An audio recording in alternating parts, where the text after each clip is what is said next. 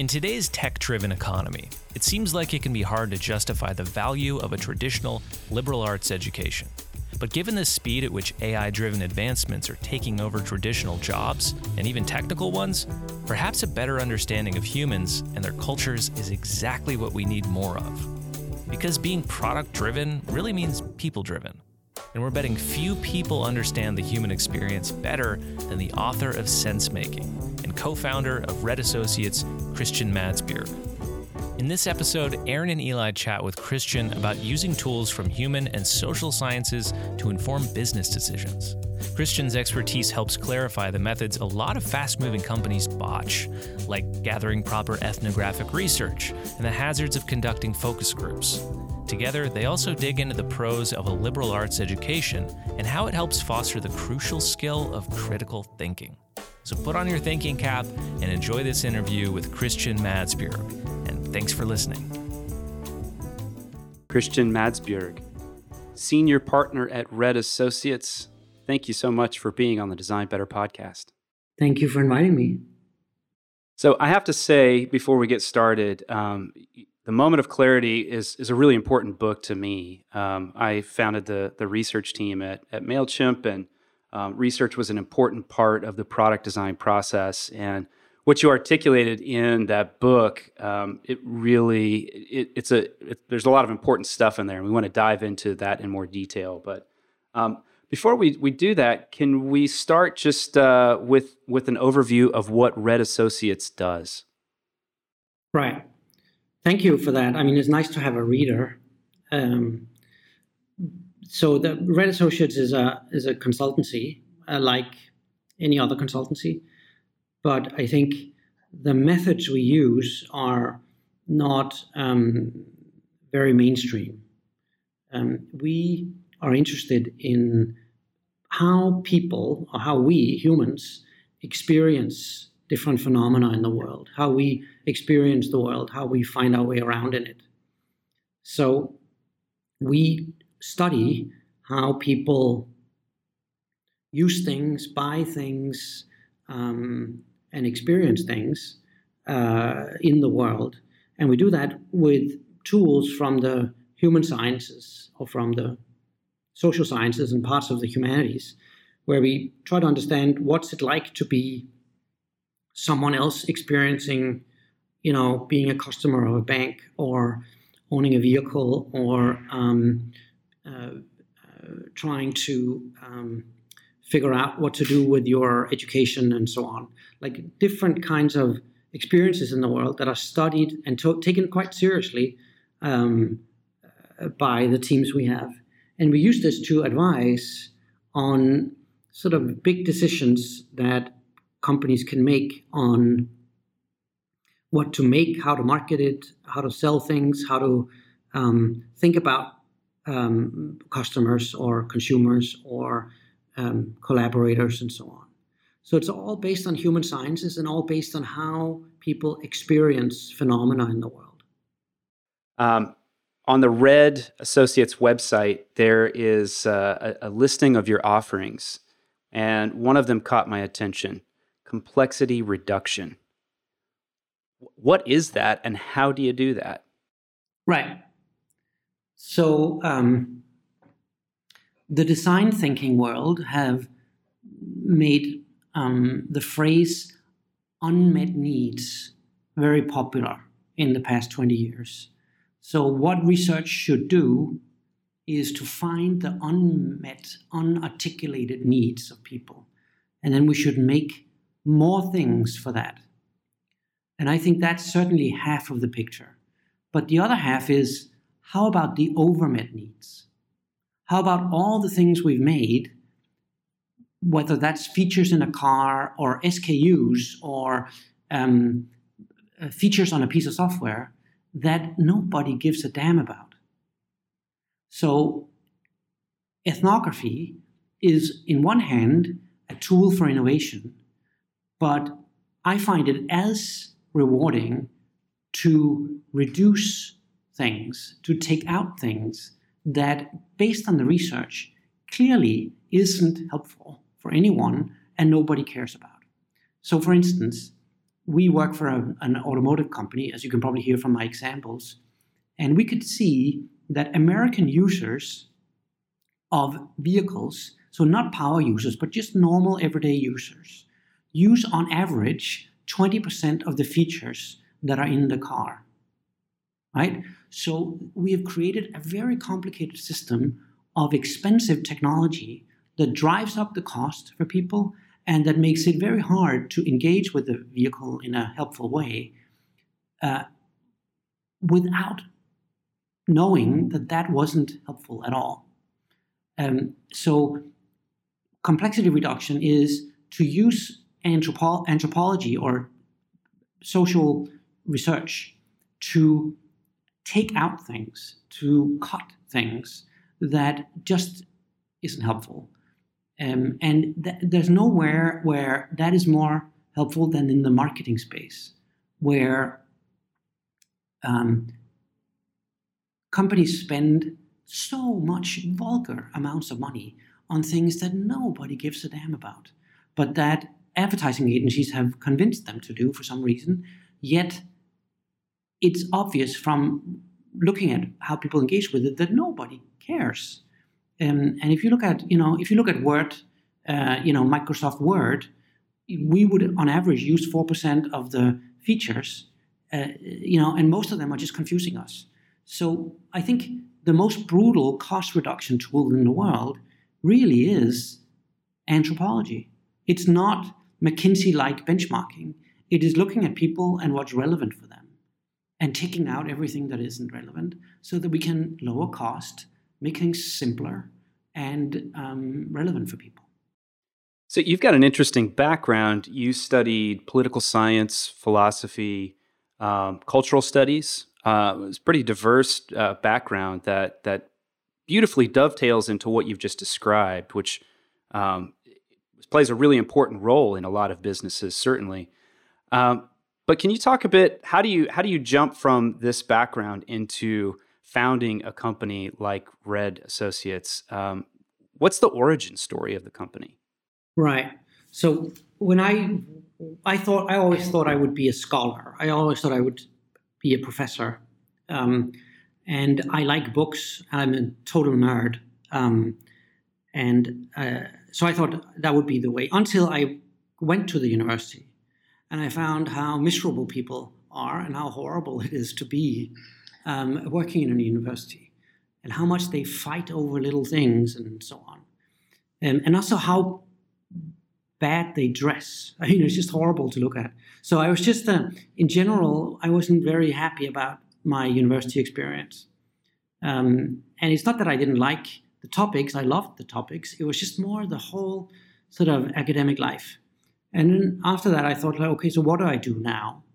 Um, and um, for some reason, consulting or advising based on some of the things I was interested in felt as if it was available to me. It felt like I could, I could maybe help here. Um, and I thought some of the theories that I was interested in and some of the ways of looking at people and culture felt just more sophisticated than what a standard MBA person would use or what I saw being used in companies. And then I said I got one client, and then I got another one, and then the second one referred the third one, and and here I am. So it was sort of never a it was never a plan or a strategy or anything like that. It was more um, following what felt meaningful and trying to do good work and hoping that if I did good work, I would be rewarded for that. Um, and then sort of a series of lucky incidents like we'd started working with lego and then that case was inspiring adidas to call us and then somebody from adidas went to work for coke and then somebody from coke went to work for you know and so on and it's just um, been like that all along that sort of people have been very um, generous in terms of inviting us in to and give us really interesting questions to to deal with. Um, the company Red Associates, which is sort of the third iteration of that company. So one was merged into something else, and another one I sold, and so on. But Red Associates was the R&D function in a big design firm, so the biggest design firm in the, in Northern Europe. Um, and um, the R&D function, me and, and a couple of my partners that are now still partners here, bought out of that group. And the R&D um, name sort of was used a little bit, and, and we worked with with people from Samsung, so from from Seoul, Korea, and they didn't really know how to say R&D, so they started calling it Red, and we thought, okay, let's call it Red, and that was like 12 years ago. So it's um it's sort of a, a, a series of happy accidents and and I guess a lot of work that that led that led to here. Uh, and the origin isn't one of clarity and strategy. It's one of just stumbling into things and trying to do the best you can in terms of dealing with the things that people throw at you. Christian, you, you mentioned Lego as, as one of your first clients, and in the the moment of clarity, you talk about Lego's turnaround and um, some of the designers there uh, being hamstrung by by focus groups. In fact, one of the strategists called them a, a false environment. Could you speak a little bit more about the, the dangers of focus groups? Right. So it's not just focus groups. It's any um, it's any research technique that takes for granted that people can reflect on their own experience at all, and that takes people out of their natural context and natural environment, and forces them to reflect on things that they wouldn't normally reflect on. So, if you were invited into a focus group about um, ready to drink tea or um, SUV vehicles, you would sit in that room, which isn't the normal place for you to sit, and talk to people you would not otherwise have talked to, thinking about things that you wouldn't otherwise have thought about, and probably coming up with things to say that sounds smart or um, reasonable in the moment, but isn't in any way reflecting what you would actually do in the situation. Um, and the same, so that happens in focus groups, but it also happens in um, surveys. So if you ask people, um, you know, 85 questions or 26 questions online about what they think about this and that and the other, most of those questions refer to things that are below the threshold of awareness and where people are not um, able to answer that with any precision or any sort of um, quality because they're taken out of their natural environment. And that's a problem that the that the the original founders of the survey and the focus group.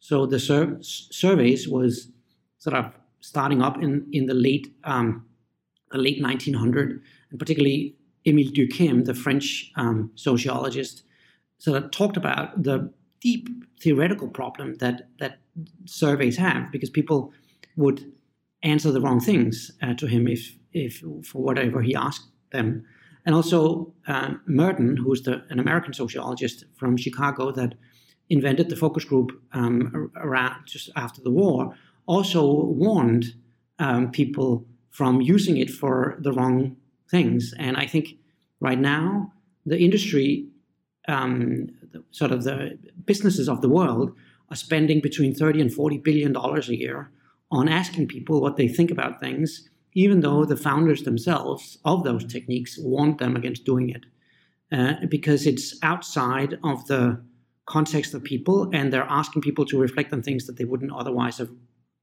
you know, reflected on. Um, and uh, that's why we make so many mistakes in this in, in the business world. That's why most products fail. Because they're based on the wrong set of techniques to understand people. Now, you know, for a business to be successful, for a product to be successful, a key there is uh, a deep understanding of the customer, a connection to the customer, um, and and it sounds like that's what you're advocating for. What are how do we balance though um, the need to um, move quickly in competitive markets? How do we dive in or make that connection to the customer? Um, if uh, you know we have to be Im- immersed in uh, that experience all the time. Can we do that in a way that where there's speed as well? Um, that depends on what you mean by speed. Um, I think, I mean, there. I think there are three types of competitiveness, and one of them is about understanding consumers and connecting better to consumers than others. Another one is just being making the same thing but doing it cheaper, so price. And another one is product performance, so making a better chipset or making a better screen or making a better I don't know sandwich. You don't have to um, understand your consumers if your product is just superior technologically or technically. Uh, but but most products are pretty much the same as every other product on the market, are very close by, and that leads us to a situation where you need to understand customers. Um, and I think that's an ongoing task that needs to happen in every company. So speed is one. You know, some things can be done fast and some things can be done slow, but it's it's an ongoing task uh, if you run General Motors to understand how people use and enjoy or buy or sell uh, uh, vehicles around the world. And, and that's not a, it's a question of fast and slow, it's a question of ongoing. Um, so, so that's one. The other thing is that you can move very fast if you know something about your market. Uh, and uh, I think speed is something you get from understanding. Um, but the problem with people is that you can't just uh, wrestle questions out of them super fast. You have to do it in the pace that is normal for them or for us, which means that you need to get down to the pace of uh, people, and that means you have to, you have to observe them and you have to track them and you have to understand what's going on in their life. And there's a limit to how much you can speed that up. But I think once you understand it, you can speed up other processes. Um, and I think the development process of products is much faster if you know what you're developing and you know how it would fit into the lives of people. Um, so I'm not a, I'm not against speed. I just think you need the appropriate tempo of sometimes being fast and sometimes being slow and applying the techniques that's reasonable in the situation. What I'm not for is forcing speed on something um, because you just get a crappy result. Um, and I, I, I don't like crappy results. Um, related to this question around speed, uh, in your book, you talk about Silicon Valley thinking and, and some of the problems that can create for companies. And there's this idea in Silicon Valley that's sort of move fast and break things. But could, could you explain a little bit about what's wrong with the way that Silicon Valley works today? Right. So I, I have a lot of um, good things to say about Silicon Valley um, development. So, you know, agile and uh, the sort of lean ways of developing software, I'm all for. But I, th- but I think um, up before you do anything and start making and breaking things, it's nice and helpful to understand who are you doing this for.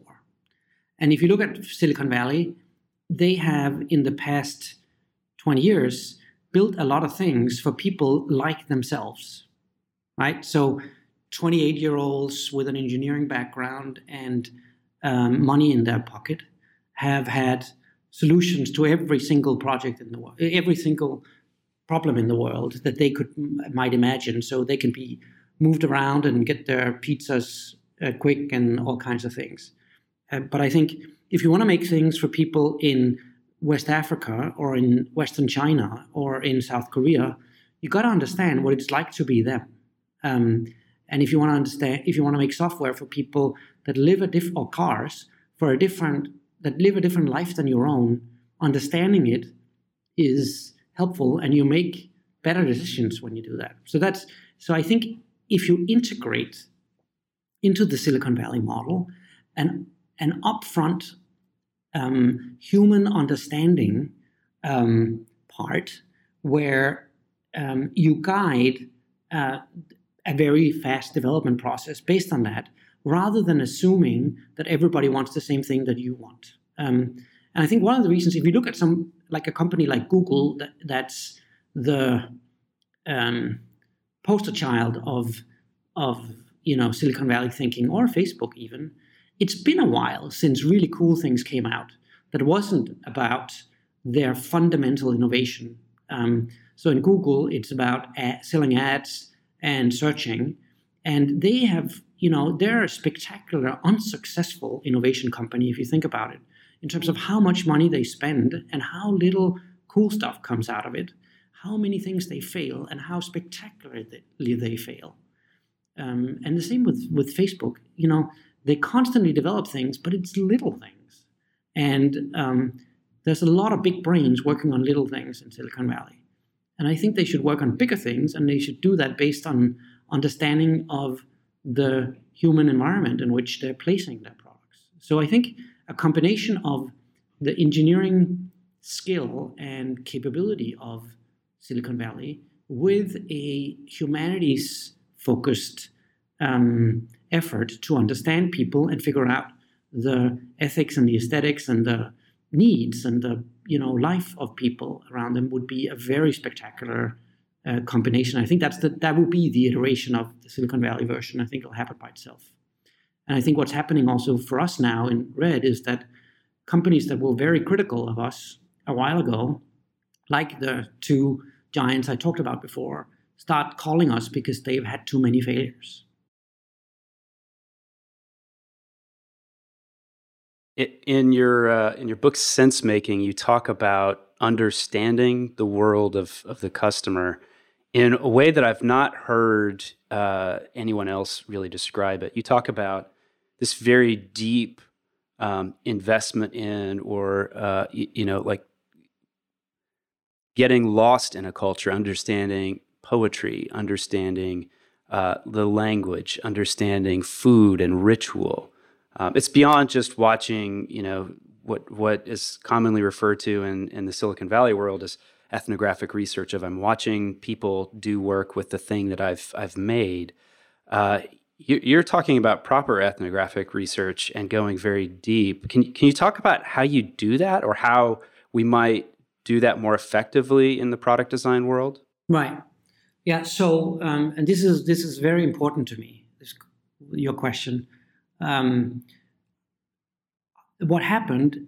I mean, it used to be that design was done by um, self-proclaimed artists and geniuses in neat um, um, ateliers in Paris or London or New York um, and they would then show the world their vision of whatever product they were working on.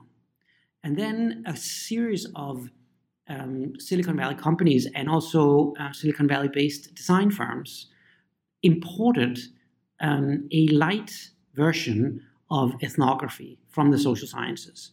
I think this happened in the in the 80s, late 70s, 80s. Um, Xerox PARC was one, IDEO another, Frog another. Um, and they started saying, what about designing for the people using the product? Um, and they, what they did was that they sent out um, designers to be inspired by people um, using the product that they have. And that is certainly um, better than having Philippe Starck sitting um, uh, making uh, the same aesthetics in a thousand different products and being arrogant about it. I think there's a there's a fundamental humility to that approach, uh, and that's what Silicon Valley uh, has done since then. Uh, what I'm saying is there is a an advanced version of that. There is a more sophisticated version of that. That the the science and the craft that that was inspired by, so the human sciences and real ethnography, real cultural understanding, is a several hundred year old um, academic practice that is really neat and um, can help get a way deeper understanding of the matter at hand, where you look at uh, the object you're designing, or the software you're designing, or the service you're designing in the context of what that is. So if you study tea, you understand what is tea consumed? How is tea consumed? What are they consumed with? Uh, under what circumstances? How is it made? What is it? What does it mean for people? Is it different from people in China than people in France, and so on?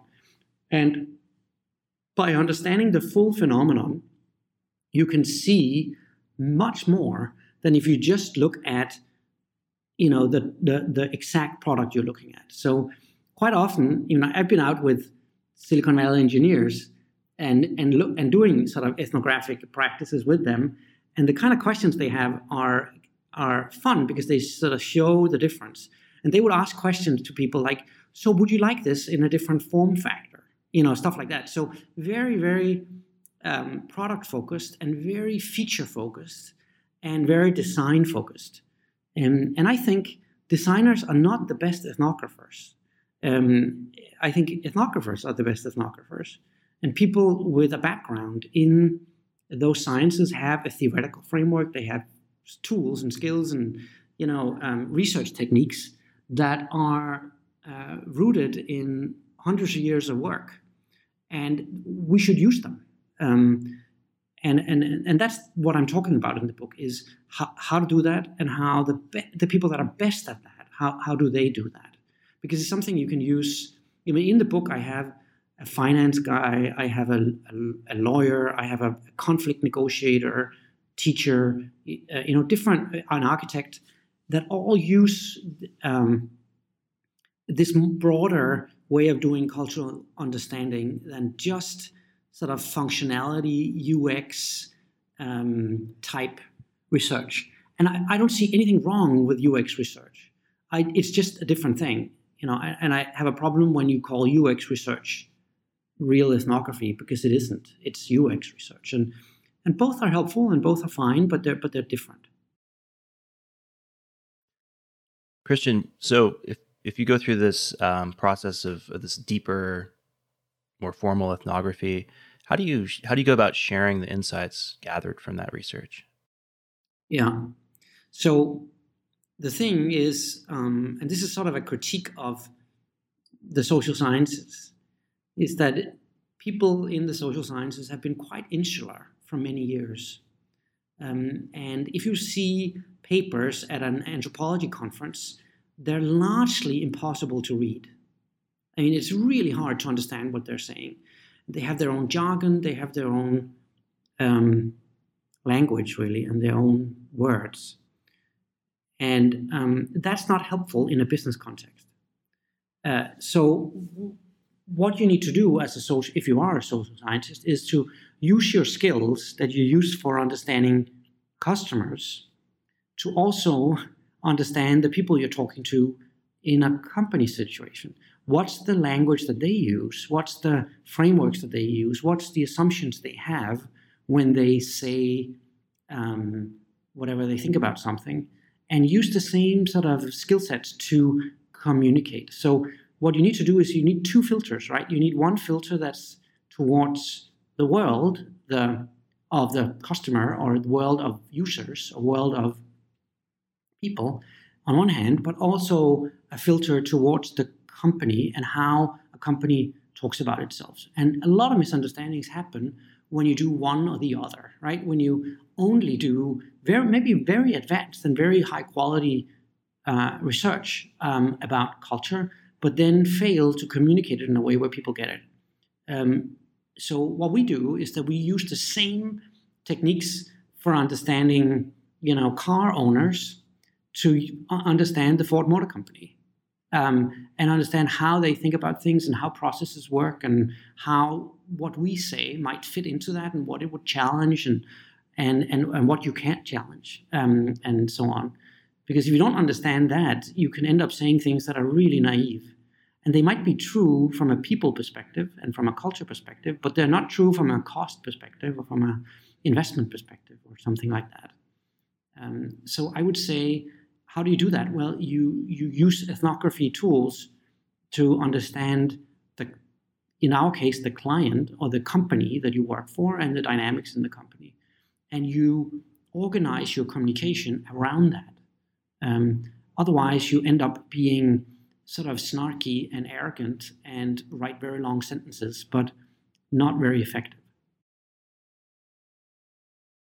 So you talk about in sense making the idea of third knowledge. It's almost like uh, a gut instinct, which is uh, a very interesting idea to bring up and to remind people about in an age where uh, we have loads of data that feels very it feels like a security blanket that it's empirical and it gives us a sense of certainty um, why is this idea of the third knowledge so important now in in our work um, the working title of the book was the third knowledge um, and the editor from the from the um, publishing house said that i was too young to say something that big um, which is kind of um, something you just have to listen to.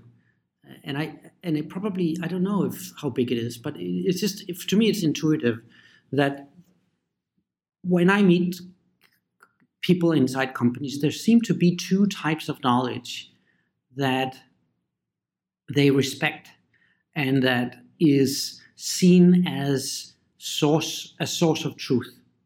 And one is objective knowledge, so counting things, how many how much, how far, uh, you know, the, those kinds of things. So, how many cars did we sell last week? Uh, that's an objective thing. Or it could be in the more pseudo space. So, 78% of people that buy uh, SUVs want the car to be um, have a large um, um, back seat or something like that. You know th- that's also in the realm and in the language of objective knowledge. And then you have another type of knowledge that isn't of the same standing but is also accepted and that's subjective knowledge which is i feel this or my foot hurts that's a kind of knowledge that they don't necessarily take as serious but it's certainly a kind of knowledge where you can't challenge it you can't say no your foot does not hurt it's it's it's something that's inside me, and I can say that that I don't like this or I do like that. Um, and that's very much the realm that designers work in. But to me, I just thought that there isn't, you know, don't we have something in between that? A kind of knowledge that's not something we know as an objective truth and not something that we know as a subjective truth, but that we sure, for sure know. Uh, for instance, the mood of New York City right now is changing because of the weather. Or this is a great party. Or you s- seem sad. Or um, the, you know, um, uh, the, the conversation, uh, you stand a little too close to me. You know, that sort of thing. So, knowledge about how people interact with each other and how we um, find our way around. So, for instance, when you buy coffee in a coffee shop, you stand in line in a particular way to wait for your turn. That's not objective, and it's not subjective either. It's some. It's a rule set that we have decided among ourselves. Or uh, in California, they drive in a different way than they do in New York City. A space between two cars in New York City is not a space between two cars in the same way as it is in California. In New York City, it's a chance to get ahead, and in California, it's just a space between two cars. So there are things about our the rules we've set, the social rules and norms that we have set among ourselves that we know. I know that you should drive in the right side of the road, even though it's neither objective nor subjective. I know how to stand in line. I know how close you stand to someone. I know when it's too close. I know when I've been talking too long. Uh, I know when you're losing interest, um, you know, and so on. All those kinds of things is hard, helpful, practical knowledge, but not um, objective or subjective. And I think that should be part of.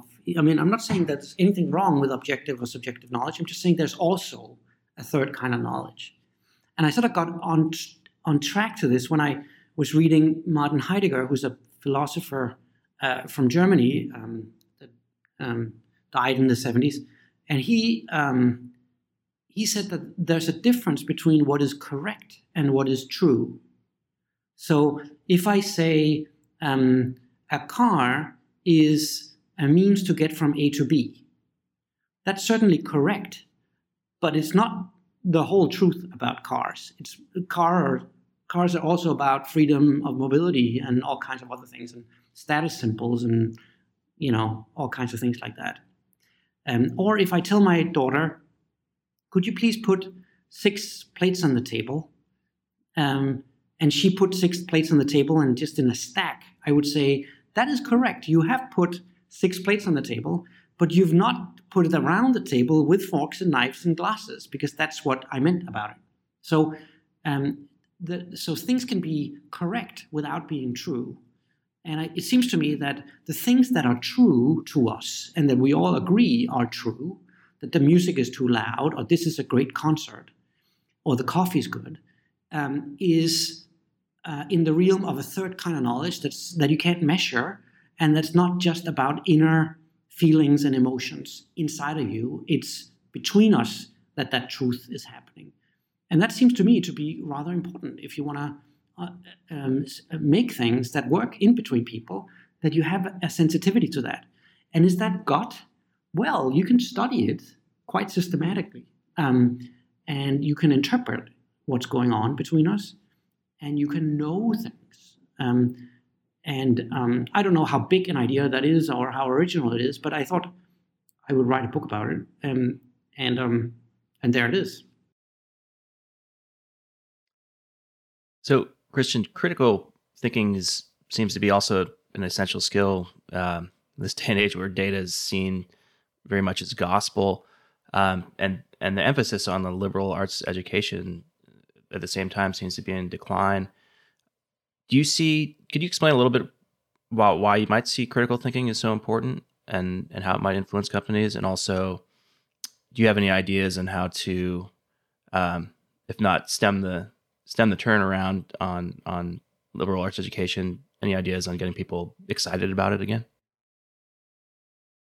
Well, um, that's two questions. So, um, how would I get um, people excited about liberal arts? Well, I think that our ability to judge um, the validity of a statement and understand things in context is one of the things that makes us human and that machines will never be able to do. So, if you want to make sure you have a job in 20 years, having the ability to think critically about what you hear or read or what people are telling you or what other people are making is a democratic skill and a personal skill, but it's also a business skill. I think it's also a competitive skill. And my claim in the book is, in the latest book, the Sensemaking book, is that the best, not the only place, but the best place to learn this is the liberal art or the liberal arts. And I have to say that when I meet people above VP in most companies, most sophisticated companies, it turns out that they have a liberal arts background. So they might have a, an engineering major or a PhD, but it turned out that they studied French, you know, um, medieval literature um, in their undergrad.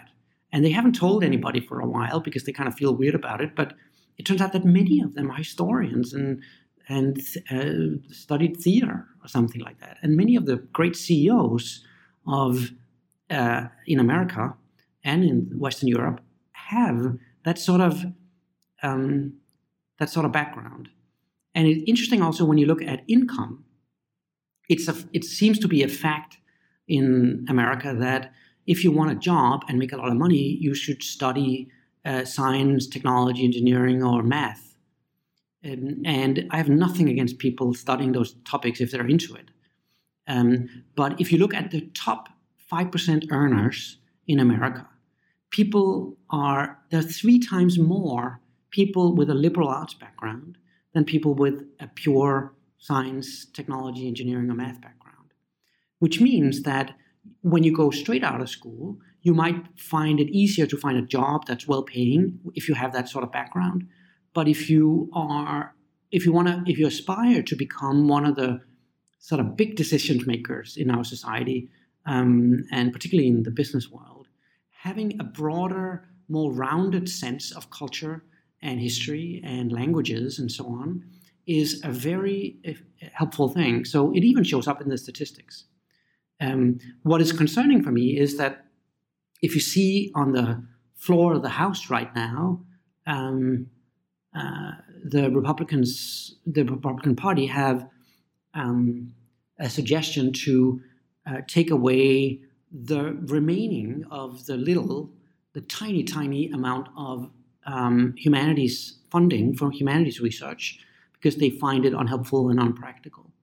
And I think they already have passed a bill to close down the National Endowment of the Arts, which I think is so uncivilized. Um, which country, I mean, which great country doesn't have a National Endowment of the Arts? Um, and I saw that the Japanese government have closed down the publicly funded, so taxpayer funded um, humanities degrees because they say that that's not what Japan needs right now. And you would, on the campaign trail in the last election, you would see polit- politician after politician talking down on people that studied or, uh, or criticizing and saying people that study psychology or philosophy or something like that would end up, you know, serving uh, food in Chick Fil A, which was, I know, Jeb Bush's example. So so you have this sort of mood against the liberal arts as luxurious and practical and so on, uh, and impractical. Yet once you start looking, it actually turns out to be quite quite helpful. And I think the humanities gives you the hard skill of tapping into what I call the third knowledge. So our shared world and our shared behavior, and understand that in order to direct and guide the products we make and the services we make and the marketing we make and this way we sell things. Um, so I just find it as a paradox that it seems to be more important than ever. It seems to be the thing that machines can't do, yet we're trying to get rid of it. And I'm trying to start with a with a with a handful of different universities in in North America, some of the great universities in North America, uh, an institute of applied humanities to show how um, you could um, you can use the tools from the humanities, um, aesthetics, ethics, things from philosophy, things from history, so on, languages, to um, guide practical things, and not just in the business world, but also in the in the public sector. How how to think about our schools and our uh, how to rebuild, you know, southern Florida in a way that is more resilient, um, how to um, guide our health uh, system so that we can heal um, in better ways and less expensive ways than we do now. Uh, so, so it's um, I think it, I think the liberal arts are highly practical and helpful, and I I hope that I can play a small part in starting a couple of things and maybe helping fund a couple of things where we um, start looking at the humanities and the, and the liberal arts as something deeply human, helpful, and and also delightful, really. This is a point that resonates with me uh, particularly because I have an undergrad and graduate degree in painting and uh, found myself in design and technology. But despite the, uh, as, as, you've described, you know, despite the fact that that those disciplines sound very uh, separate. I found that humanities and especially the arts uh, taught me a lot about um, thinking in metaphor, um, about um, being uh, okay with uncertainty and uh, being okay with exploring, um, which is a really important thing. Um, you know, machines can't can't do that quite as well as we can. Um, and so I found that the hiring process, this is a really important thing for me. I'm looking for these soft skills. And yes, we can look at resumes and see, you know, you studied French or you studied painting. But to me, there's something beyond that. And I wonder if you could talk about either in your personal experience at ReD as you hire uh, new staff um, for the company, or as you've consulted with any number of companies around the world how hiring and critical thinking, how do we screen for critical thinking and find the right people to help us with this? Right. If only I knew. Um, I I think you mentioned some really important things about studying painting, but I think you didn't mention the most important. With, for for me, at least, I'm, I mean, you're entitled to think about think about painting whatever way you want, but I think when you want to understand, let's say, Dutch painting in the 1500s, or you want to understand um, American painting in the 70s, uh, you use a skill of putting yourself into, or you train a skill of putting yourself into the world of the painter. What world was he or she living in? What did they want to say? What was ugly? What was not ugly? What was what what what was that world like? What what was the experience of being alive at that time like? And I think when you and this is not just painting, also music or eh, you know any other art form gives you the ability to travel to that place and feel what they feel or some of what they feel and experience what they experienced. And I think the great art historians I've met, they can tap into um, that time that the painting is from, and and by because of that, understand what that was all about. Um, so they can understand Picasso by understanding the 1920s, um, and they can understand James Turrell by understand the I don't know the 1980s, um, and you know LA in the 1980s. So this ability to put yourself into the world of others is something that you train when you study painting. The same if you listen to um, you know, Charlie Parker, you can understand what it, some of what it was like to be uh, an African American, highly skilled African American musician in the jazz clubs of New York in the in the 1930s. What was that experience like? So through the music or through the painting, you understand others, and I think that skill of putting yourself into other people's world and trying to understand that world is the same skill you need when you understand users or customers or sales reps or whatever it is you want to understand. It's the ability to put yourself into other people's world. And that's not a hard skill. That's a that's not a soft skill. That's a hard skill. It's highly practical. And what we do is that we try to test that.